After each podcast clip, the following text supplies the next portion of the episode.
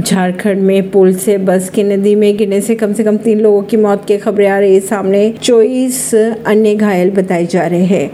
झारखंड के गिरिडीह में शनिवार रात की अगर बात की जाए तो एक यात्री बस अनियंत्रित होकर पुल से टकराकर नदी में जा गिरी, जिससे कम से कम तीन लोगों की मौत की खबरें आ रही सामने चौबीस लोग घायल बताए जा रहे हैं।